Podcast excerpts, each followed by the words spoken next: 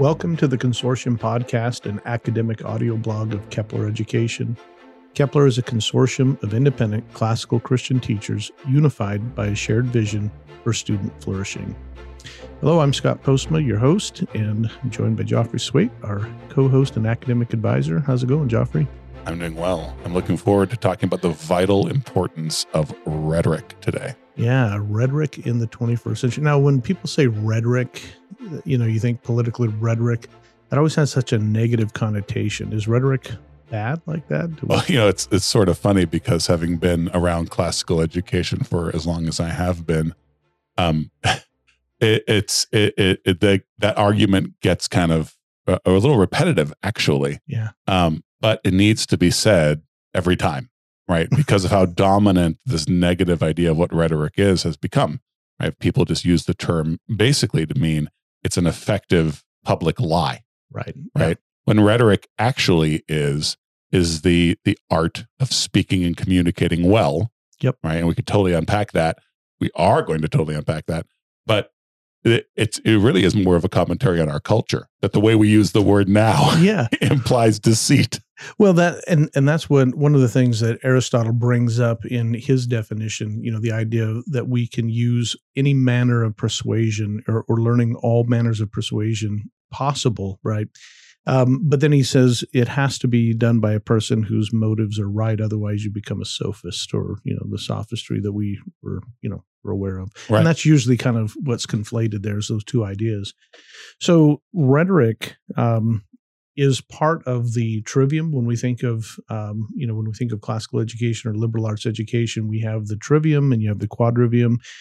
And the trivium consists of, of course, grammar, logic or dialectic, and rhetoric, and usually is understood as kind of the final stage, the art of being able to speak the things that you can reason and know clearly. Mm-hmm. And so we're going to talk a little bit about that today in terms of you know how this can be applied in the modern sense but one of the things that has kind of motivated this conversation or kind of brought it about um, is um, our Leonberg Prize for Excellence in Rhetoric. What an excellent competition that was yeah. last year.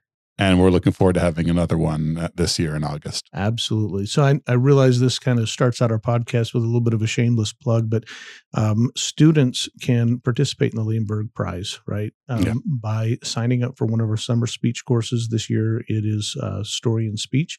Uh, taught by Carla uh, Memont. And so they can sign up uh, when they take that course, they can sign up for the prize, and we give away a hundred dollar cash prize. Um, Woohoo! And, yeah, and a medal and excellence in rhetoric, and we have a, a fun um, presentation. Each of the students, you know, give a presentation in front of judges, and we have a great time doing that. Yeah, well, and you know, a a a, a prize and a medal are a great thing to put on a college application. Uh, but really, it's just the, the class and the competition itself will make you a better human. And that's going to be a lot of what we talk about today. I really love that the course that this year is associated with the Leonberg Prize is about stories. Stories and connections make good speeches. That's the first line of the course description. I'm yeah. all about that. Yeah, absolutely. Well, one of the great stories that inspired this, obviously, we call it the Leonberg Prize because our what do we call our patron educator?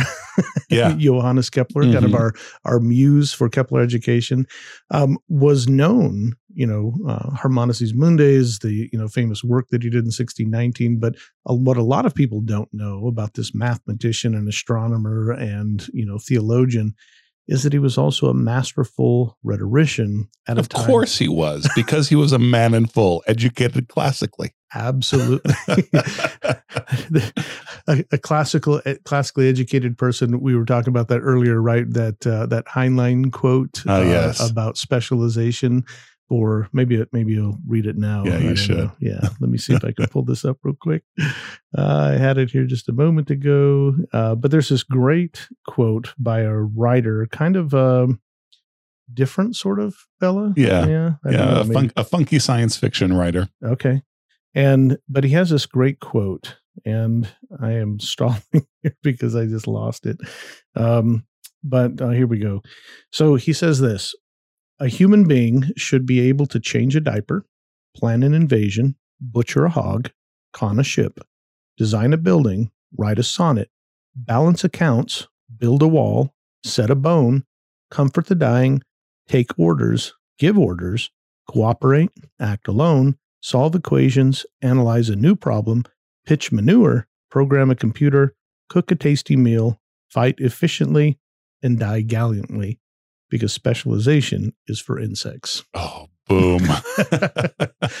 yeah, so Kepler was was no insect. He was a man in full. Yeah, absolutely. So this this all kind of started when this um I don't know, there's a craze in the 17th century where there were people being arrested for witchcraft, Mhm. right?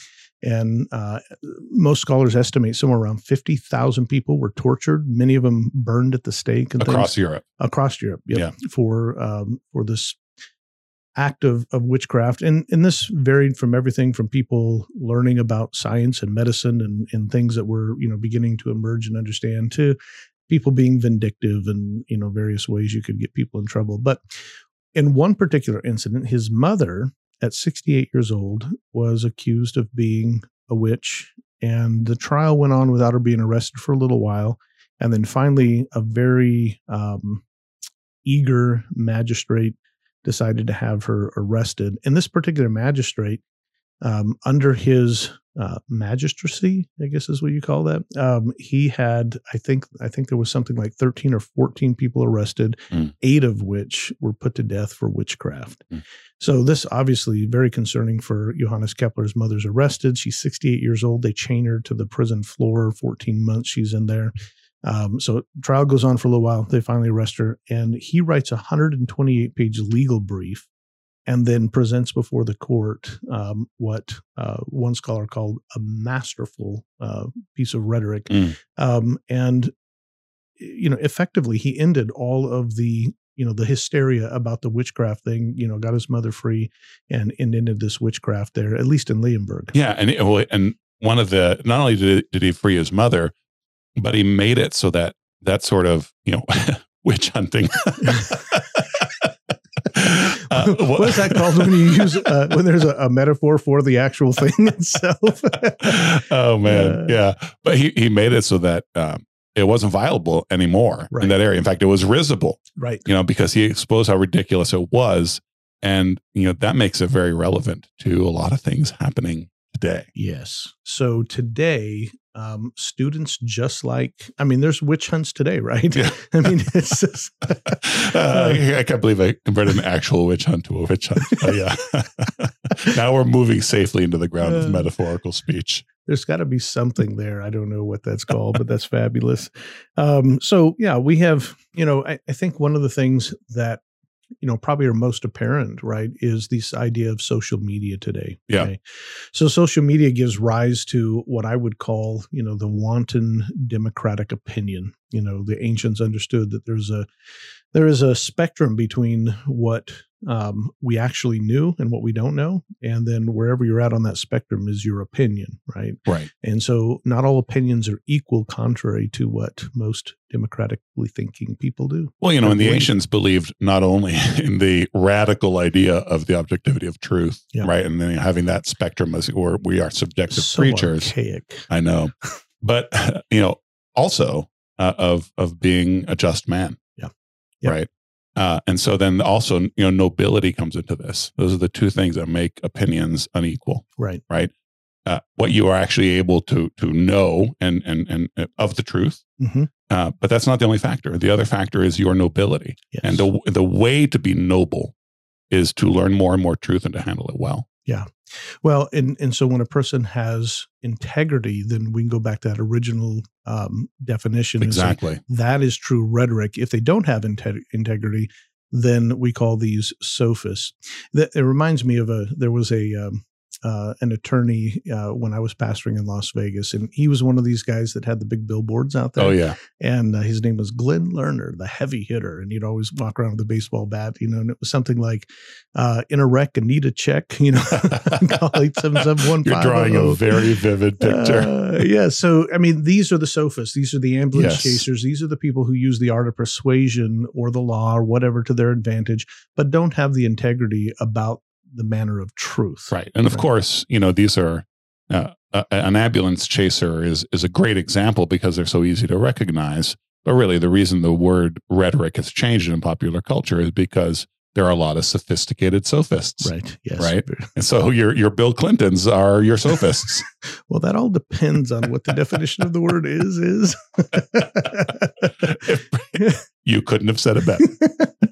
so, um, all right. So let's talk about how uh, how and why do students today um, you know how do they learn rhetoric in the most proper sense and why do we need it why i mean especially in terms of like the cancel culture right mm. this kind of machiavellian approach to power um, you know uh, rene girard's idea of the scapegoating mm-hmm. this is really in play so how does a student learn rhetoric um, and then how do they apply it in a situation like this well, I, I, think the, the the biggest step you can take is the first one, mm-hmm. right? Which is to recognize um, that rhetoric is not just a science; it's living life. Yeah.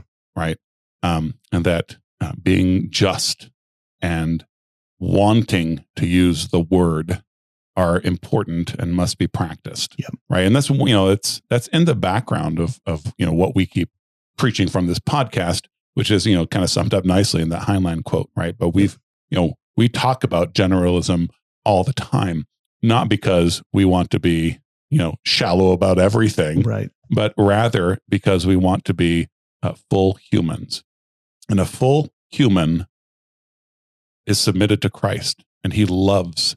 And to love, you have to be able to present that love. You have to be able to be rhetorically skilled, rhetorically active.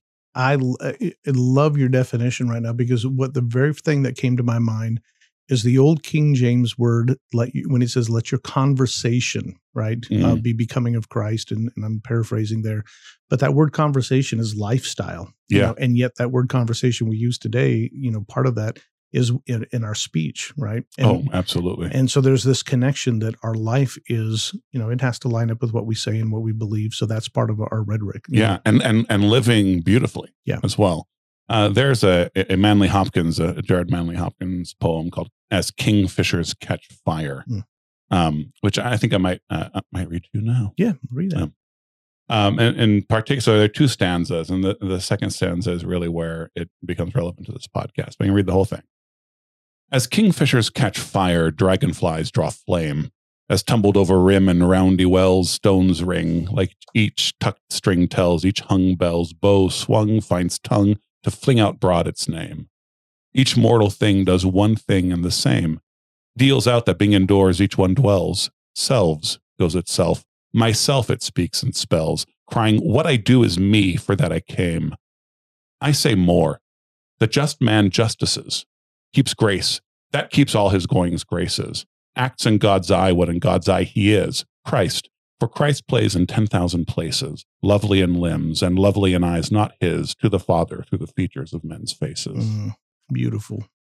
And, you know, and we have to, we have to be aware of our nature, yeah. right? And our new nature in Christ. And we are representing Christ to the universe yes. and to all of mankind. And so we want to be just because the just man justices. The just man keeps grace. The just man displays Christ. There, there is Christ in 10,000 places, and you're one of those places. And you must be lovely and you must be true. And being lovely doesn't mean people like you. Mm, interesting. So being lovely means people don't like you. So that means that if well, you are, well, no, I, I, I think what I'm hearing you say is in, in a world today where you might speak the truth and you say there's absolute truth and your life reflects that, um, then you may not be, you know, appreciated by the powers that be. That's right. Yeah. And so, and it may not always be syllogistic. Yeah. Right. It may be that the, you know, you're representing the truth. I mean, if you're, if you're representing the truth, for example, through your life, then that's very much an aesthetic apologetic. Mm-hmm. Yeah. Right? Yeah, sure it is. Well, okay, so so this brings up another question that's really interesting to me. So we we want to learn the art of speaking well, and that starts with the art of living well, right? You can't yeah. you can't have one without the other. But then we live in this culture, this cancel culture, this sort of, you know, if if you speak something that's disagreeable, there's no rational public discourse any longer. Mm-mm. It's just you're canceled, you become a scapegoat or the victim, you know, with the Yes. victim in that. So how is a student? I mean, what would be the point of learning rhetoric and, and the art of speaking well, wisely, and eloquently, as, as St. Augustine said, if you're not even going to get to use that? You're Yeah. going to be canceled. How does a person deal with that? You know, today are there examples? Yeah, there, there are. And I think one of the most important ideas before we look at, at an example that I have at hand, almost like we prepared for this podcast, um, is that we need to be willing to die. Yeah. Right. You have to be willing to wait. If you're going to fight a battle, then Yeah. you need to realize this is what happens in battles. Sometimes you get killed. But what you what you need to make sure you do is that you expose the fact that you're being murdered. Okay. So wait, I'm going to just pause you there. So so you're saying to be a good rhetorician, I mean, to be the good man who speaks well, to be good, to do this as we've talked about, you have to be prepared to die. Yes. If you're going to learn rhetoric, you have to be prepared to die. Right. If you're if if you are committing to engage in battle, and this is an unfortunate thing, say for a lot of of Christians, Mhm. for example, who get into apologetics. Yep. Right. They get into it to win. Yeah. No, no, no. You get into it to be beautiful, to be Mm. true, to be good. Right. Interesting. And God will be with you. Maybe like Shadrach, Meshach, and Abednego, you don't get burned in the furnace. Right. Maybe you do get burned in the furnace, but that's not what made what you- what you did good. You know, hmm it's you you say you were you were faithful to God Yeah. right and then good. and then you, you expose you expose the murder so and i say murder like the destruction of your public Yeah. reputation or whatever it is Well, I, one of the one of the things that's so interesting as as you're calling this murder being prepared to die, think about why rhetoric came about in the very first place. Going back to the ancient Greeks, it was a solution to war. It was a solution to Yes. physical war instead of battling it out, you know, with you know weapons and who's going to be the greatest hero. Let's talk it out and who's going to be the most persuasive. right? Yes. Yeah. Well i think that one of the one of the great things about studying rhetoric classically is that you you embrace uh, something that is difficult for moderns and for modern christians. Um, this is not the sum of rhetoric but it's a part of rhetoric. Mhm. and that is that your reputation is involved. Your person is involved. It's not simply about who has the best syllogisms. It Right. never has been Right. right? You are a, an honorable man. Therefore you should be heard that's an important part of, of, of any rhetorical action Yeah. Absolutely. An honorable man with an honorable message, right? Yes. And, and deserves to be heard. right and so you know be, being able to embrace that uh, is is important and be able to communicate what that honor looks like so there's a story on pj media pro trump game designer gives masterclass on how to respond to the cancel culture mob um, and you know it's pj media. Uh, they're they're a great resource but you know they very much write they write a lot of stories like blog style like just Okay. quickly whip them out. So there's you know not necessarily a lot of a lot of meat on the on the on these bones. We'll put a link to this story in the description. Um, and then you're you know you, i encourage you to do uh, to do further further research if you're interested. But scott cawthon um, who is a video game designer of a horror horror survival video game called five nights at freddy's uh, so he um, he was uh, attacked by a, um, a cancel culture mob uh, by lgbt activists who discovered that he had donated to problematic candidates and you know there was a list of four and four were, Republicans, including Trump. Um, but then uh, Gabbard was among them, a Democrat. So of course the cancel mob is only interested in canceling. So they found a reason uh, Mhm. to to condemn him for that too, to not let the the the cancel balances even out, Right, right? The, right. Uh, which is was that uh, Gabbard had voted against some trans uh, sports bill, Okay. right? So she had she actually uh, is apparently aware that to at least some degree, girls are girls and boys are boys. and so it just it just you know heaped more and more vilification upon upon Cawthon this way. Um, so Cawthon uh, has contributed to all, the, all these folks, um, and he was doxxed. Right, he was threatened, um, and uh, trending for a while on Twitter were, were these things to cancel him. The way he attacked, he fought back um, was to speak plainly, openly, logically, to speak to his audience and beyond, right? And and to show that he had lived a just life, Okay. right? Uh, and that he had been behaving justly. He may or may not have won with that. but that was what he had to do. He did not apologize. He did not bow down to the evil ones. Thus, he was prepared to die. He was prepared to die. Yeah. Exactly right. What happened in his case, and I think what would happen more if more people just fought back, Mhm. was that on Twitter, you know, I stand with Scott started to trend. Even after he said, I'm a Republican, I'm a Christian, I'm pro life, I believe in God. Right. He said those things, but still, I stand with Scott trended. He found a way to talk to a, a broad mm-hmm. audience and show his just life. He also said things like, I also believe in equality and in science and in common sense, despite what some may say. All those things can go together, go together with being a Christian and pro life. That's not an apology or promise to change. He said those words, and that's very important. It's the way it's always been. If I get canceled, then I get canceled. I don't do this for the money anymore. I do it because I enjoy it. And that's it.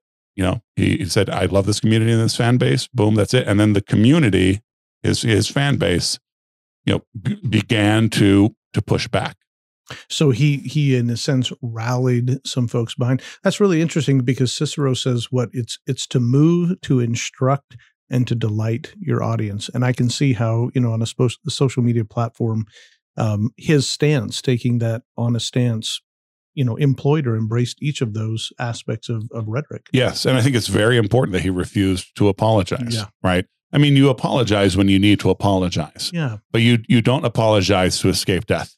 Isn't that an interest? Yeah, that's an interesting part of rhetoric today, especially in this culture where you're called on to apologize for things that you shouldn't apologize for, right? Which so it's interesting that good rhetoricians, somebody who's who understands the art of it, knows that to apologize when you shouldn't is actually a sin. Yes, right. And you know, I think that, that that you know we don't want to be stubborn donkeys. Right. So that means that we need to present our justice, Mhm. our just lives, and we need to say, you know, behold, my hands are clean. Here's why. Yeah. Right. Watch this video, listen to this speech, read these paragraphs, whatever it is, and then let you know what what may happen happen. That is interesting. And and one of the things now that come to my mind is is you think about some of these who have been public speakers, uh, public apologists, Christian apologists, whose hands weren't clean, Right. right? Mm. And so their rhetoric falls and they become, you know, like Paul says of the Jews in, in Romans chapter two, that they, you know, that, that their life basically became blasphemy to God. Can we read that Heinlein quote again? Yeah. and just have everyone just think, and we'll read it slowly.